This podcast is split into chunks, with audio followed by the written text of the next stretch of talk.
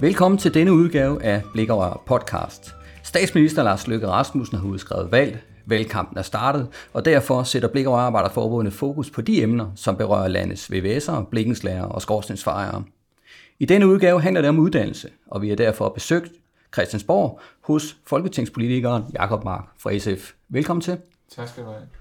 Jakob, trods dine 27 år er du allerede siddet i Folketinget i knap fire år. Du er gruppeformand for SF's folketingsgruppe, og blandt dine ansvarsområder er du ordfører for både børne- og undervisningsordfører samt uddannelse- og forskningsområdet.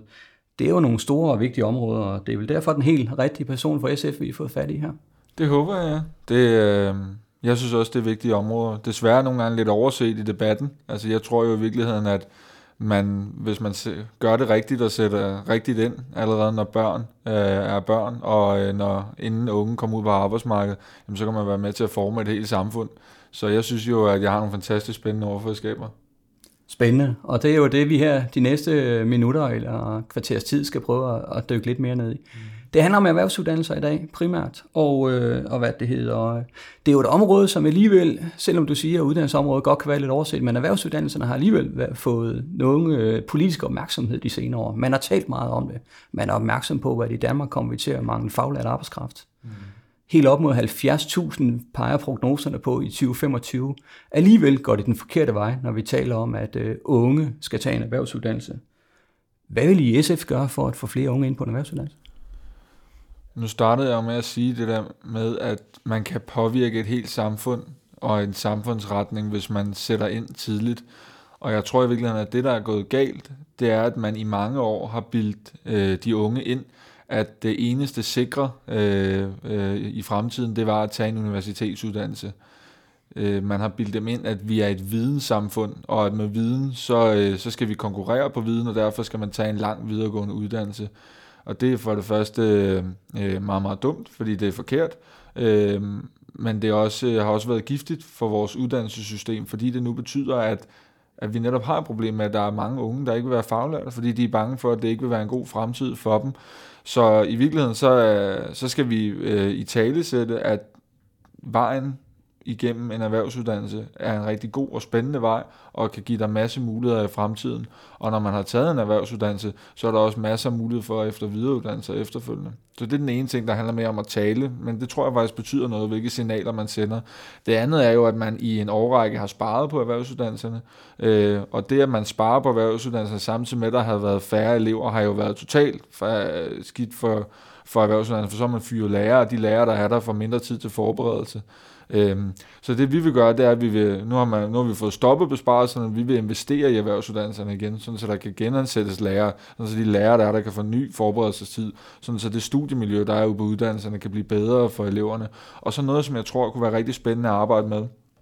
Jeg, jeg, øh, min bedste kammerat, han er, er elektriker.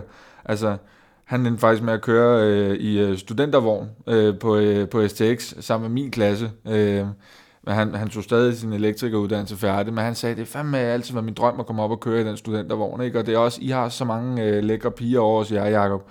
Øh, og jeg tror, at jeg har kodet det, han sagde, øh, til at være, kunne man ikke på en eller anden måde også sørge for, at der er et mere fælles miljø blandt de unge? Hvorfor skal det være så adskilt? Så jeg kunne godt tænke mig, at, at der er et mere fælles studiemiljø mellem alle uddannelserne, sådan så at, at det ikke kun er på STX, at man kan få lov til at være til festerne, men det kan man også på de andre uddannelser.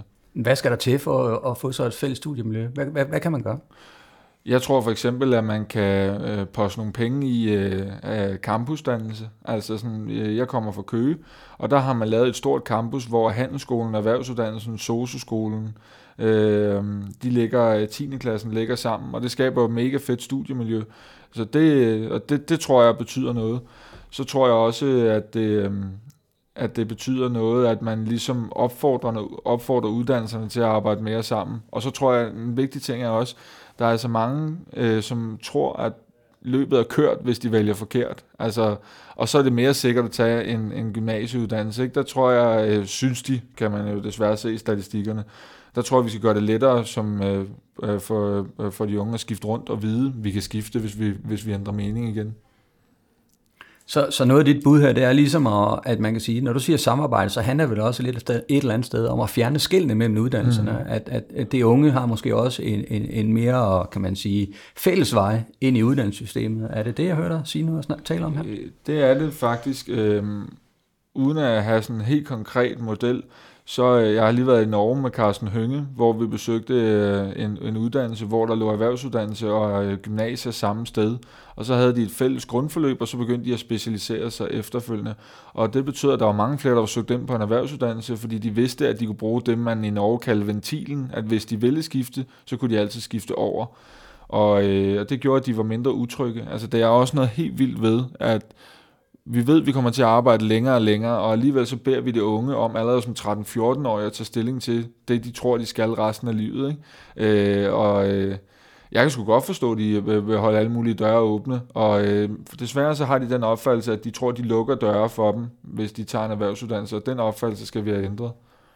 Og lige præcis det der med at lukke dørene, altså der er faktisk ny forskning på området her. Gymnasieskolen øh, skrev en artikel her i februar måned omkring, at unges uddannelsesvalg det handler lige præcis om det her med at holde dørene åbne, og lidt med trygheden også.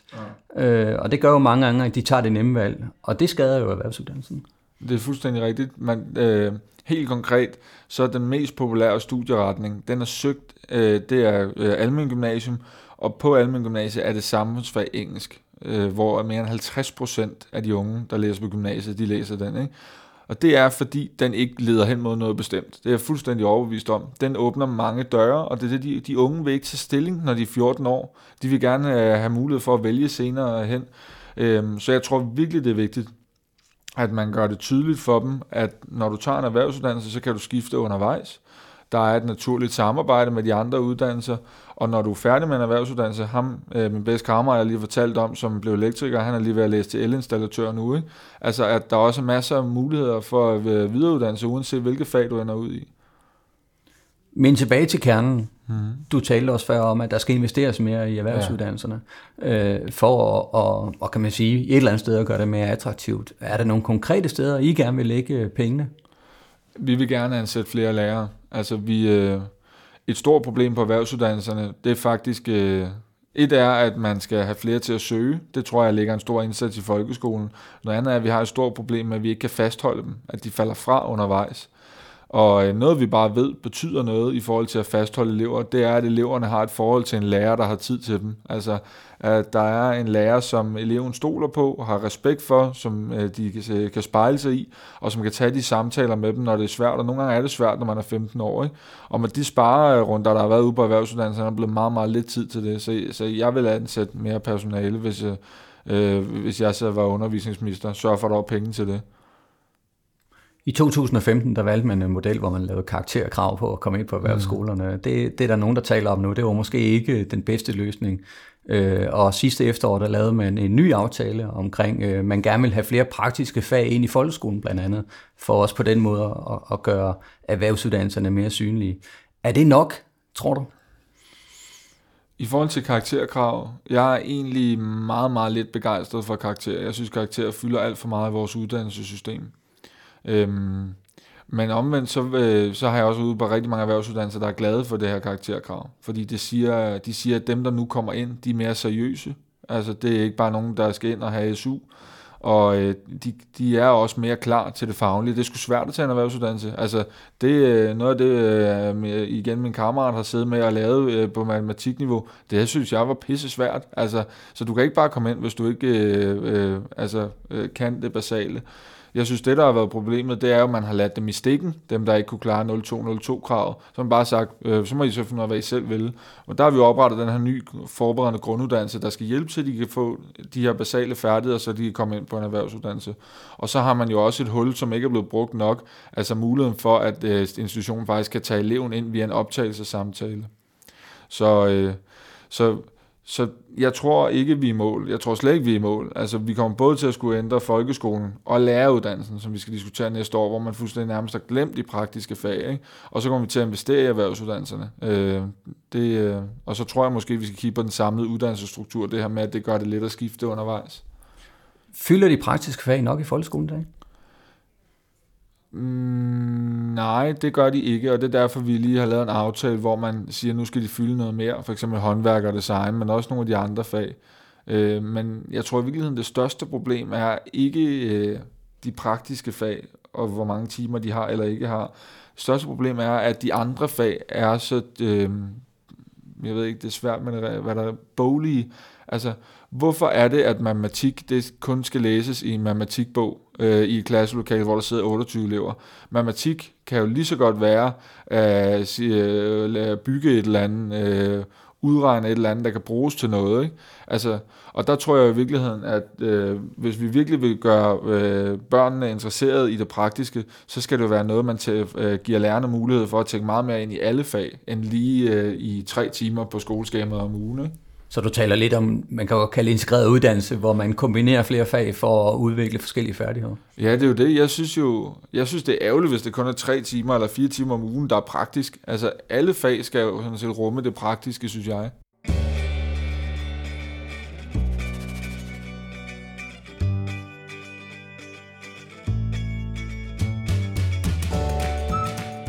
Men der er også en anden ting. Når vi taler med dem, der er i lærer i dag, så hvad det hedder, er der også mange meninger omkring det her, hvad, hvad, hvad der kan være med til at skræmme unge væk, når de skal vælge en erhvervsuddannelse. Det er de her korte uddannelsesaftaler. Og jeg har kigget lidt på tallene på, på øh, VVS-området. Øh, der er det jo sådan, at det her med kort uddannelsesaftaler, det fænomen var jo nærmest ukendt øh, for 10 år siden. Så kom finanskrisen. Man gav nogle virksomheder nogle muligheder for ligesom at, det stop, der var i optaget uddannelse, og, og, og, og, og lave de her korte uddannelsesaftaler. Det var så øh, et omfang, som har, har udviklet sig helt vildt, og, og de seneste tal, jeg har for VVS, det er jo, at nærmest kun halvdelen af lærlingene i dag, som er i gang med en uddannelse, de har en fuld uddannelsesaftale. Resten, det er korte aftaler eller restaftaler. Den her udvikling på det her med korte, udvikling, øh, kort uddannelse, hvad siger det dig? Jeg tror, at den samlede udvikling faktisk frem 17 har været 210% stigning i korte uddannelsesaftaler generelt, og jeg, jeg er bekymret over det, fordi jeg synes, det hænger lidt sammen med den tendens, vi også ser på et generelt arbejdsmarked om, at der er flere øh, løsansættelser, korte vikariater usikre jobs, og det tror jeg bliver noget, vi kommer til at diskutere meget mere, og man kan jo se, det presser de unge, fordi de tænker, nu er jeg på lån tid, hvad skal der så ske efterfølgende, ikke? Omvendt så siger, øh, så siger arbejdsgiverne jo også, jamen det har givet mulighed for, at nogle af dem, som ikke kan forpligte sig til en hel uddannelsesaftale, de kan komme ind, og det har også skabt flere pladser. Det, der er min bekymring, det er, at hvis det ender med, at de der lange øh, uddannelsesaftaler bliver erstattet generelt af korte uddannelsesaftaler. Så jeg synes, det er svært. Altså, jeg, vi skal, jeg mener på en eller anden måde, at det er noget, vi skal følge. Vi skal på en eller anden måde også sætte en begrænsning på det. Og så, øh, nu ved jeg godt, nu øh, har man lavet en, øh, en trepartsaftale, hvor man arbejder for flere praktikpladser. Jeg synes stadig, at virksomhederne er for sløve. Altså, vi har bullerne højkonjunktur i det her land. Det går skide godt for virksomhederne, og alligevel så er der masser, der ikke kan få praktikpladser. Så står de samtidig og skriger medierne på, at de ikke kan få arbejdskraft, og at vi skal lukke sluserne op for, for udlændinge fra andre steder end Europa. Det for mig giver det ingen mening, og jeg mener, at, øh, at man skal sætte mere ind for at presse arbejdsgiverne til at lave både praktikpladser og lange uddannelsesaftaler. Jamen, tallene viser jo et eller andet sted, at når det er så stort omfang, og du siger selv, der er de her højkonjunkturer, mm. så er der jo meget, der tyder på, at det her det er noget, der er blevet så fastgroet, ja. at det, det, det er ud over deres behov. Giver det, altså, kan du det, føle, ja, det, at, at, det, at det, det, det er som om ordningen bliver lidt misbrugt? Det, jeg er enig, og, øh, og det man kan se, det er jo, at det ikke kun er de virksomheder, som før ikke kunne, som bruger den. Øh, det er også de virksomheder, som før havde øh, ganske almindelige uddannelsesaftaler, der nu benytter sig af den. Ikke? Og øh, det er derfor, jeg siger, at det her kommer vi til at kigge på efter et valg. Fordi øh, det presser de unge, men det er også en tendens, der gør noget ved arbejdsmarkedet, som jeg ikke bryder mig om. Altså hvor at, øh, arbejderne mister rettigheder.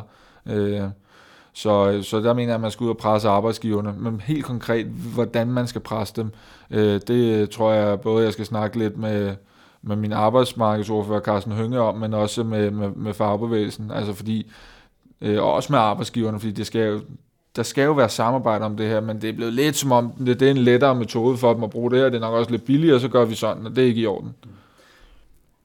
Vi har faktisk fundet lidt, altså der er jo faktisk nogle arbejdsgivere, der, der, der, der er tilhængere af de lange uddannelsesaftaler. Altså vores samarbejdspartner på VVS-området, det er teknik. Mm. Og øh, deres underdirektør, Tina Volby, hun er, øh, hun er ude og melde ud i deres eget blad, at øh, de arbejder stenhårdt på, at, øh, at når man i branchen arbejder stenhårdt på at tiltrække unge til de her tekniske fag, så mener de, at det er vigtigt, at man tegner en fuld af uddannelsesaftale, og ikke ligesom ligger det her pres på de unge, at de hele tiden skal jagte, fordi det giver jo heller ikke for dem den helt rigtige commitment til faget. Og det vil så sige, at der er altså nogle arbejdsgiverorganisationer, der, der, der er lidt tilhængere af det her, men det virker som om, at virksomhederne ikke helt lytter efter. Mm. Er du klar til, at virksomhederne de skal have et kærligt skub mm. i den rigtige retning med at stramme lovgivningen nok til, at, øh, at de egentlig også følger de anbefalinger, deres egne organisationer peger på? Jeg synes jo, det har været noget, vi har set igen og igen, at organisationerne egentlig siger ting, der lyder flotte, når det bliver sendt ud som pressemeddelelser, men når det så kommer til virksomhedernes egentlig lyst til at efterleve det, så er det svært. Så ja, det er derfor, jeg siger, jeg mener, man skal lave noget, som øh, vi kan godt kalde det et kærligt skub. Øh, øh, jeg tror, Anders Fogh havde et begreb, der hed fast og færre. Jeg tror, jeg vil lave sådan et fast og færre skub, øh, så de opretter de aftaler, de skal. Og hvis vi nu lige skal sammenligne, vi taler jo om gymnasier kontra erhvervsuddannelse senere, altså kunne man overhovedet forestille sig, hvilke rammeskrig der ville være, det hvis det var tilsvarende på, ja. på, på, på, på en gymnasie eller andre boliguddannelser, ja. at man kun kunne se et år frem. Ja, det ville jo være... Så vil du se strækker og demonstrationer i det her land, ikke? Øhm, og nogle gange... Altså, jeg mener faktisk, der er ved at være meget fokus på erhvervsuddannelserne herinde på Christiansborg, men det har jo været sådan lidt glemt uddannelse, hvor meget få af politikernes børn gik på, hvor meget få politikerne selv havde gået på, ikke? Øhm, og det er der stadig et efterslæb omkring, som vi skal ændre på. Altså, som jeg kan se det nu, så har vi været inde på nogle områder. Du øh, udtaler i hvert fald her, eller siger til, til os her i udsendelsen, at øh, I er klar til at investere mere i erhvervsuddannelserne. Det skal mm. være mere attraktivt. Øh, din idé omkring campusområder, som man samler uddannelser mere, kunne være med til at nedbryde nogle af de skæld, mm. der er med, med uddannelserne, og også måske tiltrække nogle nye typer unge over på erhvervsuddannelserne. Og så har I også fokus på det her med de korte uddannelser, hvor vi siger, jamen vi skal selvfølgelig have det fulde omfang, og er klar til at, og hvad det hedder, hjælpe arbejdsgiverne i den rigtige retning. Er der andre ting, du kunne tænke dig at komme byde ind med her på faldringen? Jeg tror, det er vigtigt, at man også laver en vejledningsreform. Altså i dag, der er det kun dem, man, det er sådan, når man kommer op i 8. klasse, så bliver man vurderet uddannelsesparat eller ikke uddannelsesparat. Og der er faktisk 32 procent, der får det stempel, der hedder ikke uddannelsesparat. Og så har man ret til vejledning. Men dem, der er uddannelsesparat, de har ikke ret til vejledning. Og det vil sige, at de bliver aldrig øh, sådan mødt af nogle øh, voksne, der siger, er du sikker på, at du har valgt rigtigt? Og jeg tror jo, at det skal ikke kun være dem, som synes, det er fagligt øh, svært i dansk og matematik, som skal på en erhvervsuddannelse. Det skal være alle typer. Og derfor mener jeg generelt, at børn og unge skal have ret til vejledning. Og det tror jeg kan hjælpe flere på en erhvervsuddannelse. Så er det også hjernedødt, at når man er færdig med en gymnasieuddannelse, hvis man så gerne vil have vejledning til en erhvervsuddannelse, det må man ikke. Hvis du går op og beder om vejledning efterfølgende studievalg Danmark, efter du har taget gymnasieuddannelse, så må de alene vejlede dig til videregående uddannelser. Også selvom de er interesseret i en erhvervsuddannelse, for sådan er loven indrettet. Det er også fuldstændig vanvittigt. Så hele det her vejledningsområde kommer vi også til at skulle kigge efter i sømmene. God pointe, god pointe. Det har været en fornøjelse. Tak til Jacob Mark, og til dig, der lytter med derude. Fortsæt gerne i debatten på de sociale medier, ligesom du hver dag her i valgkampen har mulighed for at følge med i de emner, som Blik Rørarbejderforbundet sikkert ekstra fokus på i valgkampen. Mit navn er Allan Guldberg. Jeg siger tak for denne gang, og på gensyn.